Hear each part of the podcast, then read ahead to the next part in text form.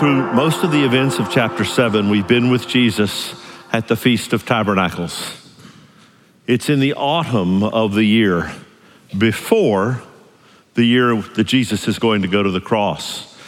Jesus is going to go to the cross in the spring, so it's about six, maybe seven months out from that time. The, the uh, animosity toward him of those who wish to oppose his gospel is, is rising toward what will become a fever pitch. Jesus has gone to the Feast of the Tabernacles. He's taught openly in the temple. But he's not, he's not asserted extraordinarily publicly on this occasion just yet. He's not, he's not done anything to draw the attention of the entire temple crowd until this moment. We'll be looking this morning from John chapter seven, thirty-seven, till down near the, uh, near the end of the chapter. Uh, through verse fifty-two. My title this morning, If Anyone Thirsts, Let Him Come. I'll work my way through the passage as I go, if I may, about a paragraph at a time. This first paragraph, on the last day of the feast, that is the last day of the Feast of Booths, or the Feast of Tabernacles, Jesus stood up and cried out, "If anyone thirsts, let him come to me and drink. Whoever believes in me, as the scripture has said, out of his heart will flow rivers of living water." Now this he said about the Spirit, whom those who believed in him were to receive, for as yet the Spirit had not been given, because Jesus was not yet glorified. Letter A for following on the outline, the illustration. The illustration. You and I don't think as much about the availability of water, the, the treasure that is fresh water. For most of us, available fresh water is something that we we just have at multiple, multiple places within our homes and kind of everywhere else. We live in a place where if you go outside in, in most of our yards and, and dig a hole two feet deep, it'll fill with water straight away. And if you head out of town in most any direction, you're, well, headed into the swamp. It's kind of water everywhere around us. But, but the Holy Land of Israel is generally a desert. Go not far outside Jerusalem at all, and you're in dry, rocky, barren territory. In fact, in Israel, villages and towns were originally located in places where there were springs, where you could get water supply. And so to the people of Israel, water is an extremely vivid thing. And thirst is an ever-present, in fact, ever-threatening reality. During the Feast of the Tabernacles, remember the feast is about commemorating those years of wandering in the wilderness between the departure from Egypt and the entry into the Promised Land. And during that time, God provided miraculously for his people the, the actual temporary dwelling places in which the Israelites lived during the, beast, the, the, the Feast of Tabernacles were to remind them of their temporary dwelling places in the wilderness. And since the time of the inception of the feast, the, the, the Israelites had added an additional ceremony, sort of a, a water ceremony.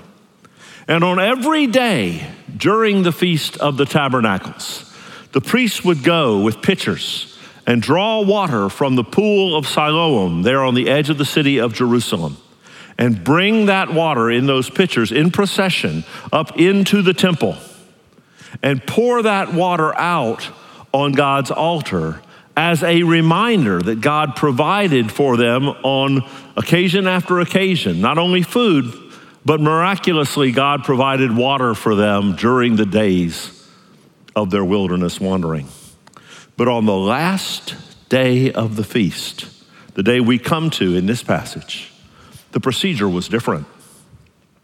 On the last day of the feast, which letter A on your outline, the illustration, we are at that last day, they would bring into the temple exactly the same sort of procession, but the pitchers were empty as a reminder that God's ultimate promise to Israel the promise of a Savior, the promise of a Messiah, that promise was as yet unfulfilled. And they would come to the altar with those empty pitchers and go through the motions of pouring, but there would be nothing there. And I believe it is in that very moment that we get letter B, the invitation. The illustration is the water ceremony with no water. But the invitation is, if anyone thirsts, let him come to me and drink. Come to Jesus. That invitation shows up here, if you will. I don't have this on your outline, but there, there are some pieces, there are some parts. First, there is a prerequisite. If anyone thirsts.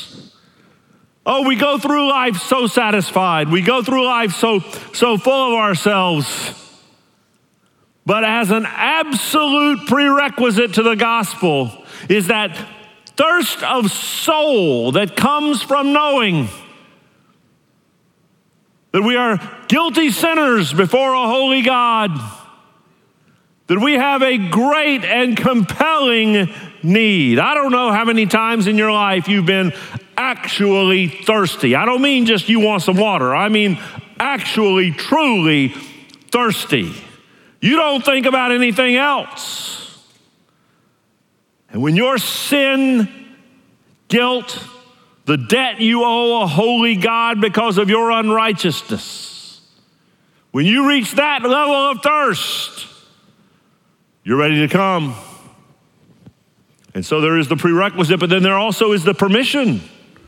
Let him come. Let him come.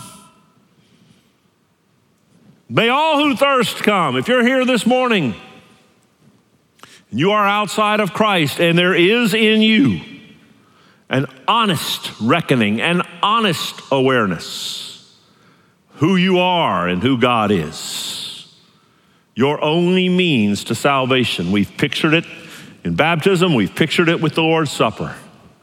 The sacrifice of Jesus Christ on the cross for sinners is the one and only means, other than you, you personally bearing forever the punishment for your sins in the universe's most thirsty place, hell. Your alternative is to come to Jesus, turning from your sin and trusting him by faith, and you may come, if you will, the permission, and then the partaking. Drink. Oh, drink deeply. Those of us who know Jesus have not just sipped, we have gulped that for which we are desperate. To know the living God who made us, to know as Redeemer, the one who was ordained to judge us, and to know the forgiveness of the one who could justly condemn us. The invitation. And then John, the author of the Gospel of John, adds what one commentator I read called a, a Holy Spirit footnote. Verse, verse thirty-nine, what I've called on your outline, the information. John reminds us, now this about living waters flowing through the people who know God, he, he uh, said this regarding the Spirit. Because, to paraphrase verse thirty-nine, which I've already read, there is coming, future for them, past for us, on the day of Pentecost, a time when God the Holy Spirit would corporately empower his church for the proclamation of the gospel in ways that no corporate body of people had ever before been empowered. God the Holy Spirit had always been around. God the Holy Spirit had always convicted men and women of sin. God the Holy Spirit had always been the, the internal teacher of divine truth. God the Holy Spirit was not new to earth on the day of Pentecost, but the empowerment of the body of Christ, the church, well, is a coming new thing that here John reminds us about. So we have that moment. Maybe someone here this morning is literally in that moment right now, where Jesus is saying to you, if you thirst, come and drink. And I would urge you, do not thirst forever. Come to Jesus. Not only that moment, but also then their misunderstandings. And these are misunderstandings maybe most of us down the course of our life have had a time or two. Misunderstandings from which we must recover. Misunderstandings that we must make right. Verses forty through forty-four. And when they heard these words, some of the people said, "This really is the prophet." Others said, "This is the Christ." But some said, "Is the Christ to come from Galilee? Has not the scripture said that the Christ comes from the offspring of David and comes from Bethlehem, the village where David was?" So there was a division among the people over him. And some of them wanted to arrest him, but no one laid hands on him. Their misunderstandings, I see at least four here. First, letter A on your outline, Jesus matters, but, but, but not all that much. Some said, "This really is the prophet." Now that's a reference to the teaching of Moses that one day there would come a prophet greater than him. Understood correctly, that is a reference to the Messiah. But here it seems pretty clear that what they're saying is, okay, yep, Jesus is definitely a big deal. Jesus is definitely worth some serious consideration. Jesus matters somewhat. You do know that's not enough, right? If your view of Jesus is that he is an important thing, even a big deal, and, and that you would be or have been wise to take the, the package of everything that is your life, all you live, all you believe, all you stand for, and, and what you've done is you have, you have further accessorized your life by slapping some Jesus on it. That is not enough. He is King of Kings and Lord of Lords. He is your creator. You don't get to, to judge his relative importance. He shall judge your sinfulness or forgiveness. You don't sit in judgment of him, he sits in judgment of you. So there was a misunderstanding. Jesus is probably a big deal, but not worth all that. Second misunderstanding, Jesus isn't who I expected him to be. Leave the first, first part of verse forty-one and look from the middle of verse forty-one. Some said, "Is the Christ to come from Galilee? Has not the scripture said that the Christ comes from the offspring of David and comes from Bethlehem, the village where David was?" Now what they didn't know, Jesus had grown up in Galilee. Perhaps they heard his Galilean accent when he talked. But Jesus had been born where? Bethlehem. And he was a descendant of David. But in the moment, what they're saying is, Jesus is not is not performing and conforming to my expectations. Then as now, again, people want to adjudicate Jesus based on whether or not he performs and conforms to their expectations. It's much more popular, the, the, the modern monstrous aberration that is the health and wealth pseudo-gospel. A, a false message about a false Jesus promising false outcomes. That if you'll get involved in whatever that loopiness is, you can have a Jesus that is mostly concerned with how happy you are today. Jesus' primary concern is not how happy you are today. Jesus' primary concern is how holy are you today? How transformed are you today? How evidently is the image of God coming forward out of your life? He's interested in his own glory and your ultimate good, not what model Learjet somebody flies around in. the loopiness. Back then, they said, uh, you know, okay, Jesus, but we got a checklist of expectations regarding Jesus. And until he, again, we sit in judgment of Jesus, and until he hits our checklist, we're not interested. You better put away that checklist, because he has, in fact, fulfilled everything the Word of God says he would fulfill. He is, in fact, who he says he is. There are some, letter C on your outline, who believe that opposing Jesus made sense. They believed that opposing Jesus made sense. There was division among them, and some of them wanted to arrest him. They still do. Oh, you can, you can see it in how the world treats things they regard as fictional. Everywhere all over the world, people know Pinocchio is fictional. So if you stand up in most of the world and say, I truly believe in Pinocchio, they'll say, well, okay.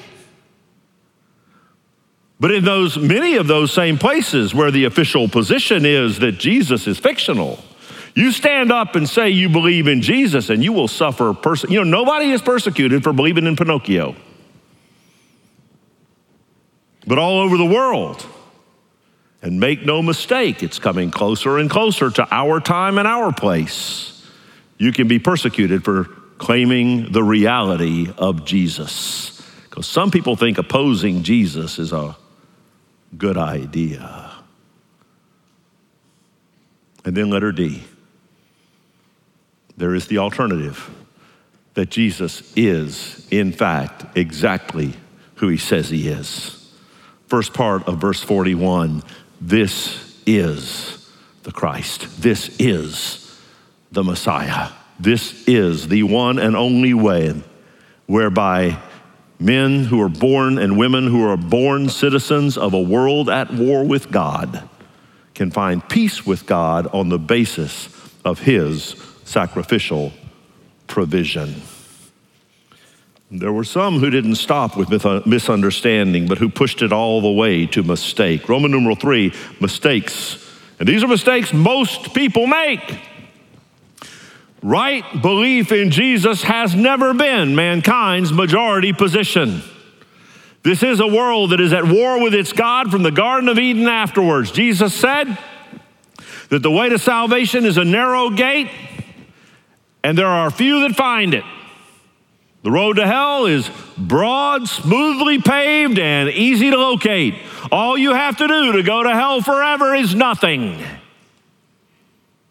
All you have to do to go to hell forever is nothing. It's the majority position. The mistakes people make. Letter A, first one, I can do whatever I want with Jesus. Let me read the paragraph beginning in verse forty-five. The officers then came to the chief priests and Pharisees. They had been directed to arrest Jesus, who said to them, why did you not bring him? And the officers answered, no one ever spoke like this man. And the Pharisees answered them, have you also been deceived? Have any of the authorities or the Pharisees believed in him? But this crowd that does not know the law is accursed.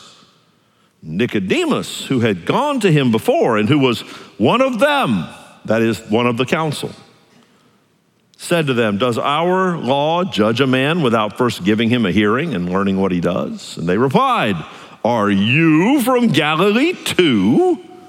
Search and see that no prophet arises from Galilee. Five mistakes. First, I can do whatever I want with Jesus with little consequence. Why did you not bring him? Why aren't you, why aren't you doing with him what we told you to do with him? It echoes for me a bit of the question Pontius Pilate asked. Matthew twenty-seven, verse twenty-two, toward the end of the trial of Jesus before Roman governor Pontius Pilate, who ultimately would sentence Jesus to death on the cross. Pilate asked the question in chapter twenty-seven, verse twenty-two of the Gospel of Matthew, then what shall I do with Jesus, who is called the Christ? That is life's most important question.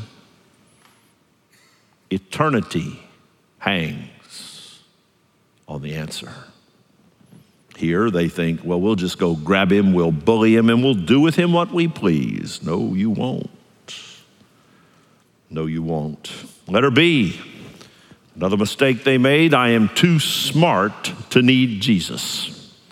I'm too smart to need Jesus. That's the implication of the Pharisees' response. The Pharisees, when they answer the guards, have you also been deceived? Have any of the authorities or Pharisees believed in him? Don't you understand that the smart people are too smart to need Jesus? Don't you understand that Jesus is a crutch for the emotionally weak? Jesus is a crutch for those who aren't intelligent enough to see how the world really works. You see, there is an elite intelligentsia that's got it all figured out. And if you don't follow their lead, you're dumb. And if you follow Jesus instead of their lead, you're way dumb. Now, certainly in our era, we have nothing remotely like that. Heh. There is nothing new under the sun. And you will always encounter those who are just a little bit too smart for the King of Kings and Lord of Lords, maker of heaven and earth, righteous judge of all the world, savior of mankind. He who holds the universe together by the word of his power. Jesus. There are also, letter C, third mistake, I'm too righteous to need Jesus. Too moral to need Jesus. Look at what they said, verse forty-nine. This crowd that doesn't know the law, This, this rabble that's paying attention to this itinerant, homeless carpenter from Galilee, this crowd that doesn't know the law is accursed. Now, surely we, Pharisees, we are not accursed because we are the, the legalistic leaders in self-manufactured righteousness. We're the rule keepers. We are the doers of the deeds of the law. We're right with God because we are so morally good. The Word of God says in Romans chapter three, verse twenty, by works of the law, no human being will be justified in his sight. You can't be good enough. In fact, your arrogant attempt to behave your way into right relationship with God just piles pridefulness atop all your other offenses. Oh, there is good news for you today. If you've wandered in here this morning somehow, and the story of your last week, last month, last year, last lifetime up to this point is a story of brokenness, lostness, failure, sin.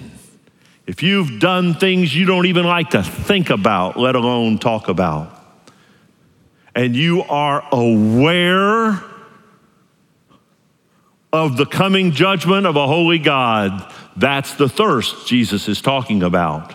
That's the first step. Come to Jesus, because there's nobody in the room that's so bad Jesus won't save them right now. There's nobody in the room so bad they cannot have a Savior. You know the more dangerous position? The more dangerous position is if you're in the room this morning and you think you're so good you don't need a Savior. The person who's so bad they fear they cannot be saved is close to thirsting. May they come to Jesus. But the person who's so good they don't think they need Jesus, they're not thirsty at all. Don't be among those. You say, well, Brother Russell, I've worked hard all my life to be a moral person. I don't lie, I don't cheat, I don't steal, I don't this, I don't that. Well, Congratulations, you are even with the paperweight on my desk. It also doesn't lie, cheat, steal, or commit adultery. Congratulations. You are up to par with an inanimate object, but you know, you know, because the Lord has put eternity in your heart, according to the book of Ecclesiastes, you ain't right with God. Unless you have come to Jesus on his terms and accepted his gift of eternal life on the basis of the cross of Calvary as proven by the empty tomb, you need Jesus. The fourth mistake, I don't need to examine the truth about Jesus more fully. I know everything I need to know. I have, I have looked at Jesus and made my decision and adjudicated him as something I don't need to be all that interested in. I don't need to be. You know, I don't mind kind of sort of being a kind of sort of Christian. I'll even hang out at church every now and then. But I'm, you know, this this this all-in belief stuff, this following Jesus as Lord stuff, I have judged that to be not necessary. Here, Nicodemus doesn't make that mistake. He shows us how to avoid it. Nicodemus advocates taking a more serious look at Jesus. Nicodemus, you recall, is the one who had visited Jesus in John chapter three, just four chapters ago. The conversation between Jesus and Nicodemus takes up much of John chapter three. It was Nicodemus who first heard our Lord say, "For God so loved the world that he gave his only son, that whoever believes in him will not perish, but will have eternal life." Those words were originally spoken out of Jesus' mouth into Nicodemus' ears. And here, Nicodemus is not yet a believer, but it appears he's on his way. We need to give Jesus a serious look, paraphrasing verse fifty-one. And finally, that last mistake, letter E. I know enough about Jesus to reject him. I know, look, I know everything you've ever said about Jesus. I was stuck in church every Sunday when I was a kid. I got hauled here and I got hauled there. I even tried it for a while. I played along with this whole Jesus thing for a major chapter of my life. But you know what? I've looked at it, I've messed with it, and I am just not going to have anything to do with it. I know enough about Jesus to make a well-informed rejection. Well, there were some who thought that. Verse fifty-two. They replied, "Are you from Galilee too?" That was a cheap shot at Nicodemus, because to be from Galilee was to be nationally from the wrong side of the tracks. "Search and see," they said in their oh so expert, oh so final judgment. "Search and see that no prophet arises from Galilee." Well, except Jonah, Nahum, and Hosea. Oops. If you think you know enough to reject Jesus, I promise you, you don't know as much as you think you do.